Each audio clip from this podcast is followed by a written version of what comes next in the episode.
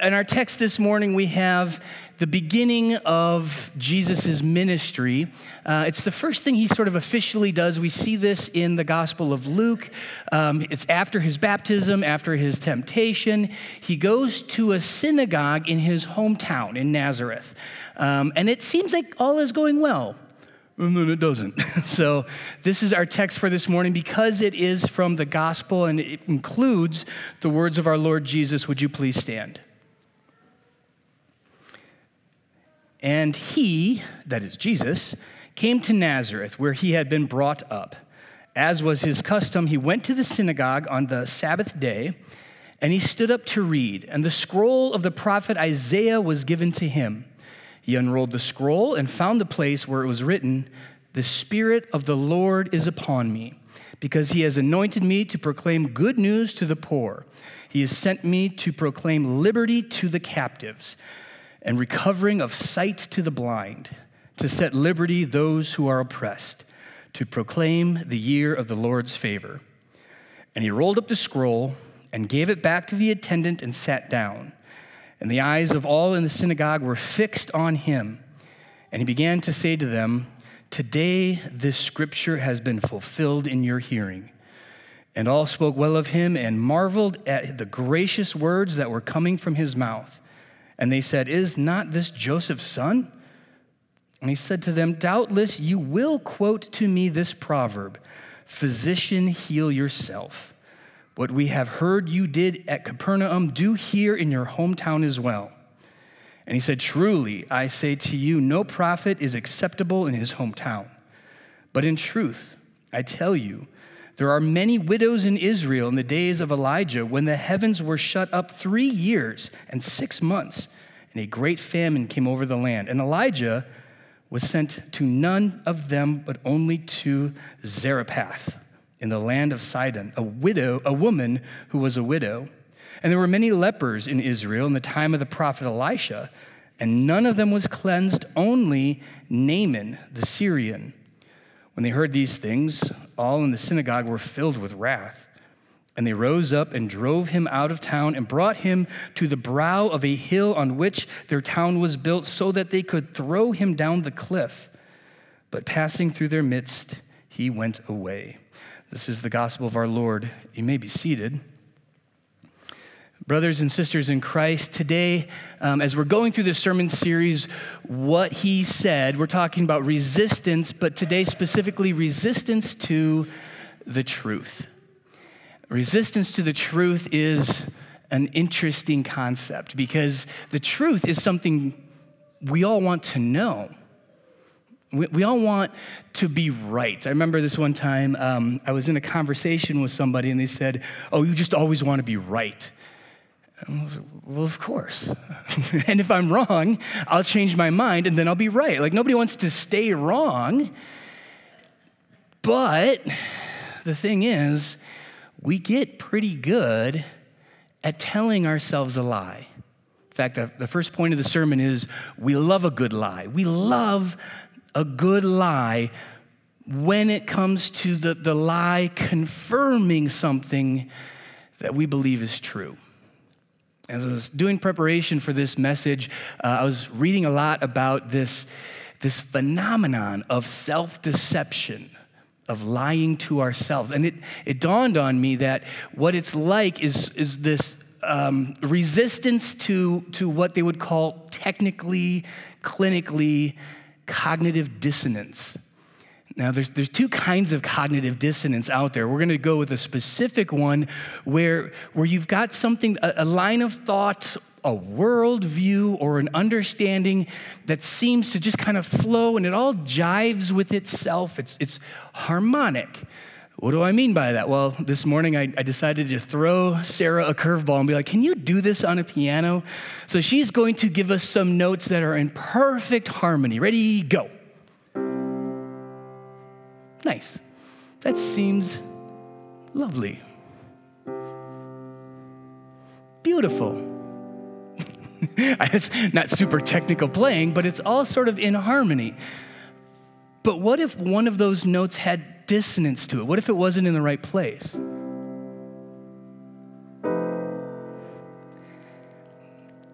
You don't really like that, do you? It's, it's still, the, the piano didn't change. It's still a nice piano. The player didn't change. It's still the same player with the same skill, but there's something in the wrong place. That's all I needed. Thank you. Give her a round of applause best sermon she's ever preached, right?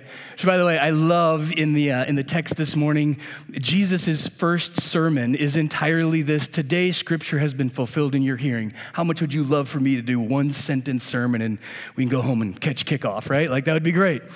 But unless you're a Bears fan, in which you don't want to watch kickoff, that's not going to go well for you guys. But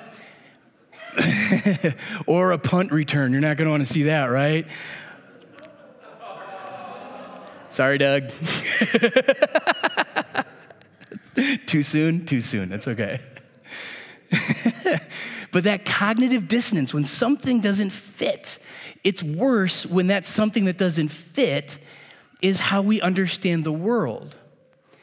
We love a good lie when it resolves that cognitive dissonance. As we're going through a thought or reviewing the world, we want it to all be in harmony the problem is, is when it comes to what is true and what it, when it comes to how we see the most important things in the world, we have to look outside of ourselves.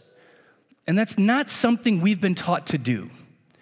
We've been taught the truth. Oh, it's in you when you were born. The truth is already a, a, part of your existence. You have to explore that, or you have to find your own truth as though it, it can be subjective and, and malleable, and different people's truths can be different. We've been taught all of these things, but then our worldview kind of smacks up against something that we're looking at, and, and this evidence doesn't line up.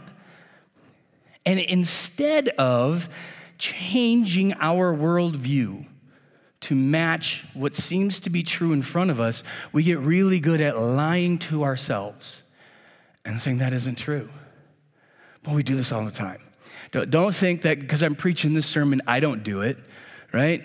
I, I, tend not to get into like real heated debates, especially online, but I'll, I'll have these conversations with people whose viewpoints are different from mine. And I always have that temptation to be like, well, let's look for the studies that fit what I already want them to fit.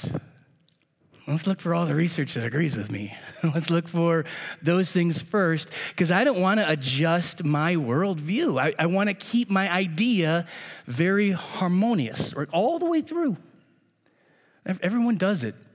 Don't, don't think for a second you're the only one. Don't think for a second that it's unique to you, but also do not think for a second that you don't do it. Dan used this text this morning, and I love it. It's from 1 John. We're going to put it up on the screen. If we say we have no sin, we deceive ourselves. The truth is not in us. If we confess our sins, He is faithful and just to forgive us our sins and to cleanse us from all unrighteousness. If we start with that concept, we're lying to ourselves that we aren't sinners. If we say we have not sinned, we make him a liar, and his word is not in us. Jesus himself, and I don't have this one on the screen because sometimes I think if you read it on the screen, you're not paying quite as much attention. You get the data, but not the feel to it. Jesus in the Gospel of John is standing in front of Pilate, who holds his life in his hands, and he says, uh, Pilate asked him first, uh, You're a king? Jesus answered, You say that I am a king. For this purpose I was born, and for this purpose I have come into the world to bear witness to the truth. Everyone who is of the truth listens to my voice. Pilate said to him, What is truth? 2,000 years ago, when faced with the truth, standing in front of him, when faced with the one who says, I am the way, the truth, and the life, Pilate's like, uh, What is even true? What is even real? Man, we have this, this struggle in us, and it's because I believe at the end of the day, if you just keep boiling it down, it all comes down to the first commandment. It all comes down to the fact that we aren't God, that we aren't Him. I mean, I know people, myself included, who have struggled with this over the years, and it's not as though one day I wake up and be like, I think I'm God. I, I, think like I've created the heavens and the earth. No, that's, that's not what I mean when I, when I say we think we're God. What it means is we think that we are higher than we ought to be. We put ourselves in a position where we think that the world, maybe even God, is here for a purpose to suit my needs, my worldview, my thoughts, my ideas. And when those things don't work out, it's not me, it's them. it's the world. It's something is broken out there, but I know it can't be me. That's lying to yourself as though you're not a sinner, as though there's nothing wrong with you. Man, I have seen this so many times in myself where I've, I've, I've had an issue over and over and over again. Maybe it's a relational issue, and I just keep thinking, man, turns out everybody's a narcissist. turns out everybody, that's, that's a very common one. Turns out everybody always has this problem with me, and man, I can't believe how everyone is wrong in the same way. what am I doing? Lying to myself. Man, I can't believe my, my spouse is always this, this, and this. I can't believe my kids are always this. I can't believe my girlfriend or boyfriend or this, this problem. Man, I see it everywhere. That problem is everywhere. Maybe the problem is here or here. Maybe it's you. And, and we're not even quick to think that way, to think to ourselves, oh my goodness, maybe it's me. And that attitude, that, that frame of mind is so common in humanity. It's, it's really that first sin, the I want to be God's sin. I want to be something I'm not. I want to be without flaw, without, without error, with, without any, I just want to be what I think I am, always right. It's like that, that person said to me, You think you're always right. No, I've learned a secret and learn this secret I'm not always right, but when I'm wrong, I am quick to flip. Why? Why stay wrong? I am not my own ideas, and I am not the source of truth. If I know something or have something right, it's because it's been revealed to me. We don't know anything by nature, we don't know what is true when we're born. When you were a little kid, little, little kid, and you looked up and you saw the moon, and you might have been like, What is that thing? Well, somebody had to tell you. And somebody had to tell you at some point when you were a kid, for most of us, that it wasn't made of cheese, right? Like step one, okay, it's not made of cheese, but, but what is it? Do you know that there was, there was a lot of conversation around this when we were sending people to the moon? One of the thoughts was there might be 10, 12 feet of dust. How are we going to land safely? Will, will the, the lander just sink in the dust? What happens? We get there and there's like a thin layer. We didn't know that. Now we do know that. How would we know that unless we went and measured the dust? You don't know what is true uh, by, by just by yourself guessing by nature you have to figure out the truth exists apart from your opinion the truth exists apart from your ideas or how you feel about something something is true but like I said in the, the children's message, it doesn't always make it simple. Truth is so complex. when, when we look at this issue in the Middle East, and I'm not going to get political on this, I promise. I'm not going to be that guy. Look at the, the issue in the Middle East. We go, well, these, these people say they, they're occupying their land. It's been like 40 years they've been in occupation. Well, these people say, yeah, but you were occupying it, you know, when it was our land for 400 years. It was, well, but then you occupied it before that. I know, but then you took it from us. And that goes back so far, there's your problem. What's the truth? Well, they're both telling the truth. They both at one point had the land, and then the land got taken, given to somebody else, and then taken and given to somebody else and taken. So who's right? Well, they're all right. But what is the resolution to this? That's the problem. Is oh man, when it comes to resolving the disharmony, where we go, I don't know which of these things, how to solve this problem, I don't know what the truth is. The truth is, is found, like Dan said, in Jesus. But when you find that truth, you discover this is not the Jesus you've been looking for. little Star Wars in there. This is not the Jesus you're looking for. The Jesus that the people in his hometown were looking for was uh, flashy, shiny, cool, did cool tricks. And Jesus knew that. When he reads this text, it's a, it's a phenomenal text because he says, um, in, the, in the midst of it, when he's reading Isaiah, he sent me to proclaim liberty to the captives. And that's easily read two ways the, the way in which that is read, because it can be translated liberty, freedom, to set the captives free. It can also be read forgiveness. See, this is what Jesus is, is really about. What he's offering here is not only this physical manifestation of the kingdom where, where people who are set captive to things like blindness, as he says, the blind will see, and all of these things. Yes, we, we are held captive. There are people who are held captive. They were born captive to blindness, to, to diseases, to brokenness. And Jesus comes and physically frees them from that. But more significant, that, that's evidence of the more significant thing, which is he sets people spiritually free. He lets people know what is true. He lets, he lets people know what is real, the kingdom of God the forgiveness of sins, the, the life everlasting, the solution to the problem of this sinful, broken world is not making the sinful, broken world better. The solution to this problem is a new heavens and a new earth, the resurrection. Man, this is such a powerful truth that, that we as Americans are so quick to not remember or recognize because we got it so good. And you do. You've got it really good. And I, and I know some of you are like, I don't have it that good. Yeah, you do. Yeah, you do. This is where I always have to be careful just coming back from these, these trips. There are people born in a refugee camp, and they have zero way out. So, so take your American brain and bash it against the wall because it's not going to work in the refugee camp. Like, so maybe if they work really hard, they can't. There's no work. And let's say we're talking about a third generation, meaning I was born in this refugee camp, and so was my dad. It was my, my grandparents who were pushed out of their country, who are now living in this refugee camp.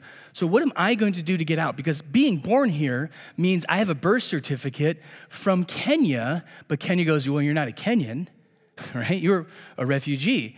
So, we put your home country there. Sudan, South Sudan, Eritrea, Ethiopia, whatever it may be. Well, Ethiopia is like, well, you're not a citizen here. You weren't born here. In fact, you've never even been here.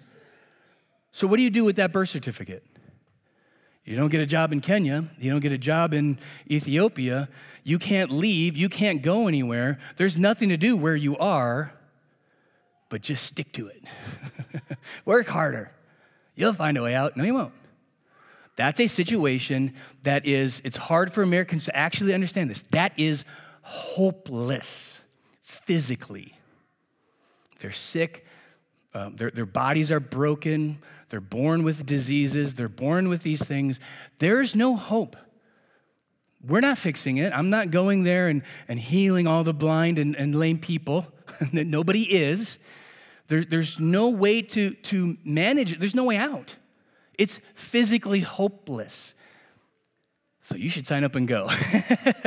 that does sound like the worst pitch ever. I know, I realize that. But what do we discover there? That the physical is so limited, so broken, so, so hopeless that they don't lie to themselves and, and think like we sometimes do I can get myself out of this or if I work hard enough, or if I do the right things, meet the right people, the right circumstances, if those things happen, maybe I'll be set free of the refugee camp. They don't think that way.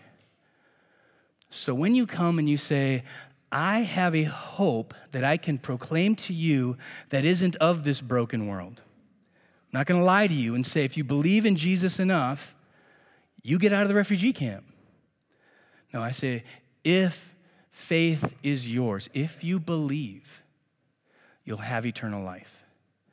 And when you have eternal life, you know, though you die here in refugee camp, you'll be raised from the dead in a, in a whole new place where everything is beautiful. And, and this body of yours that has been hungry and thirsty and tired and sick your whole life will be renewed and it will never be hungry, never be tired, never be thirsty, and always function perfectly. That's good news for those people. It's also good news for you. It's good news for each and every one of us because nobody's body is perfect. We all have our own aches and pains. They're not as bad over there, but you still have them. We still have these same issues and problems of, of this life, but the solution is not work out harder, eat better, go to your doctor, those things, because they'll only get you so far. You're still to die. The solution is Jesus. We don't love this solution because we want to be a bigger part of this story. We like to think things like, Jesus is my co pilot, right? Me and him together are going to do this life. We're going to or even jesus take the wheel i'll be the co-pilot and, and like we'll both be together on or we pray that jesus would come and intervene in our lives. We have hope in this savior that will save us from the bad situation. Remove the, the troubles we have in our lives. Give us a better day whatever it is. We, we hope that that's what jesus does. And and he did for some people He healed the blind, the lame walked. That's all true for some people. But our Jesus, our Jesus truly wasn't sent to rescue us from these things in this lifetime. In fact, uh, let's do Romans. I got Romans passage on this one. I think I maybe skipped one, and that's okay. Uh, then Jesus, oh, here we go. But now that you have been set free from sin, and have become slaves of God. The fruit you get leads to sanctification and its end, eternal life. Just absorb this. Set free from sin, meaning you are a slave to sin, but you've become a slave to God. You don't have the option of being God and being, being the master of, of, of, mastering, of owning yourself. You don't have that option. You can be a slave to sin or you can be a slave to God. But Jesus says, My burden is light, my yoke is easy. If you, if you are a slave to Christ, well, the fruit is a, is a gift of sanctification, meaning you become more and more like Him, and the end of that is eternal life. What happens when we become more and more like Jesus? Did Jesus duck out of the difficult times? Did, did Jesus avoid sorrow and suffering? Uh, he wept when his friend Lazarus died. He, he cried over Jerusalem. He, he was in angst and, and emotional pain. He suffered the consequences of a sinful world. He was hungry. He was thirsty. And then even goes to the cross where he is beaten. He is bloodied. He is, he's torn up and then humiliated and murdered and then to the grave. So when we are slaves to Christ, that's what we're binding ourselves to. When we're a slave to Christ, he, he embraces us and we are bound to Him, and we go through this same life of difficulties, trials, and tribulations, trusting that the same way He went into the ground and came out alive, we're going into the ground, but we're coming out alive. That's the hope of the gospel. That's the truth and the, the toughest hard truth that's out there that Americans and everybody faces. It may not be the trials of a refugee camp or hunger or politics or people in your land. It's not any of those things. Here's the truth you're going to die, every one of us. No matter how hard you try to avoid that, that hard, difficult truth, you're going to. It's going to happen to you. Will you be bound to the one who died and and rose again, will you be, will you be enchained to him? Just imagine Jesus going into the ground as they're laying him. Imagine yourself just wrapped in chains around Jesus, not free, not, not powerful, not glorious, not victorious, not a champion, but just bound with him and stuffed into the ground. Well, he came out. And when we're bound to Him that way, we come out of the ground as well. And the people in Jesus' time, as He's telling them this, they don't like it. They don't like it. In fact, they're upset because they want the Jesus that, that so many of us want. Do the cool tricks you did at Capernaum. Do the things where like blind people see. That's so cool. In fact, it's really cool because maybe my child is sick. Can you, can you do that thing? Make them well? It would be really cool if you could do this trick and make that thing happen, or this trick and make that thing. It'd be great if you could show us how powerful and how amazing. See, they are looking to affirm, yeah, our guy from Nazareth. How cool is that? Aren't we cool? We got this Jesus who does all the cool stuff. How many of us want to post that on Instagram? How cool is our Jesus? Man, I am blessed, so blessed. My house, my car, all of these things. Thank you, Jesus, for making me a winner. Uh-uh. No, that's not the Jesus that, that you'll find if you're looking for him. you're going to find the Jesus who goes, Walk with me through the pain and suffering. Don't lie to yourself that your life is going great. Don't lie to other people to be like, I am great. Everything is fine. You're not.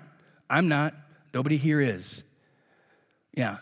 On your way out, look around. Look at all the happy, smiley faces. People dressed nicely for church. People who are who are happy. People who've enjoyed. People who are in a, in a they look like they're in a good place. They're not okay. Nobody who comes to this place is like, I got it all figured out. I'm good. No, I hope they're not trying to lie to you, by the way. We're not a bunch of people who are liars. If you see people who have that joy and have things figured out in this room, I tell you what, what they're thinking, I tell you what they're feeling. Man, my life is a mess, but I'm bound to Jesus. And you know what? Eternally, that works out. and, and my tomorrow is going to be rough and the day after that's going to be tough. I'm in this relationship that's not working out. I'm, I'm at this job i hate and jesus isn't going to bless me and take that away and give me the ceo position of you know charlie's chocolate factory or something cool. Like that's not happening. But here's what's happening is you're living with this new thing called hope that isn't found in this world, but it's rooted to the world that is to come. You might walk out of here, same circumstances, difficult life, tough things going on. Don't lie to yourself or anybody else. Because at the end of the day, when it comes to our witness and proclamation, just like with Jesus, you can't tell anybody anything. That's the last point in the sermon. You, you just can't tell anybody anything. not today, not ever. If you have kids, you know you can't tell kids anything, right? But you can show them. You can show them. And how do you show kids something? Let me be honest with them. And you say, man, I got tough things in my life too. And I can't fix them. I need a Savior to come and rescue me. But you know what? That doesn't mean Jesus is going to work things out so that you know I have better friends or my homework gets done by magic and I don't have to do it or whatever. You can't tell your kids anything, but you can show them what a life bound to Christ looks like. You can show them what it means to be a sinner and, and embrace that truth and say, I am a broken piece of garbage and how do I know that? Well, first, my body's falling apart. I'm dying. So are you. Second, I can say, look at all the things I've mistakes I've made. Look at the dumb things I've done. My goodness, if you're new here and, and you want a list of all the dumb things Pastor Luke has done, ask an elder. They're happy to tell you. all the mistakes I've made, the, the, the stupid bonehead ideas I've had that have been shot down, they're all happy to tell you. But I'm not going to hide that from you. I'm not going to lie to you and tell you I'm the perfect pastor. I'm going to tell you the truth. And I'm going to show you each and every day I depend on Jesus as much as anybody in here. He didn't fix all my problems, but but he has fixed this one I've got. This one problem I've got that I'm going to die and he's going to give me eternal life. Amen. May the peace which surpasses all human understanding guard your hearts and minds in Christ Jesus. We're going to do question of the day really quick because I always forget about this part. Question of the day is Does God choose certain people to bless the world? 1 Corinthians 1 26 to 29. You can take a picture of that really quick if you wanted to. to this is all we're doing. Question of the day, again, is bring this up with your kids while driving home or you're going out to brunch or lunch. Ask them the question. If you don't have kids here, ask a friend, ask your spouse, ask somebody. But this question of the day is, is designed to just kind of let you think and kind of get an idea of some things. So, with that, would you please stand and pray with me? Heavenly Father, I thank you that you have blessed all of us with your Son, that the truth walked amongst us, and we know the way, the truth, and the life. As we seek to understand the world better, grant to us humility that we might be wrong, and we are probably wrong about a lot of things when it comes to the stuff of the world, but also when it comes to even, even our understanding of who you are. And I pray that you would continue to reveal who you are each and every day. What I have seen and what scriptures have said to each and every one of us is the truth about you is you are a gracious God who rescues us from death. In Jesus' name, amen. Receive the benediction. The Lord bless you and keep you. The Lord make his face shine upon you and be gracious unto you. The Lord look upon you with his favor and give to you his peace. Amen.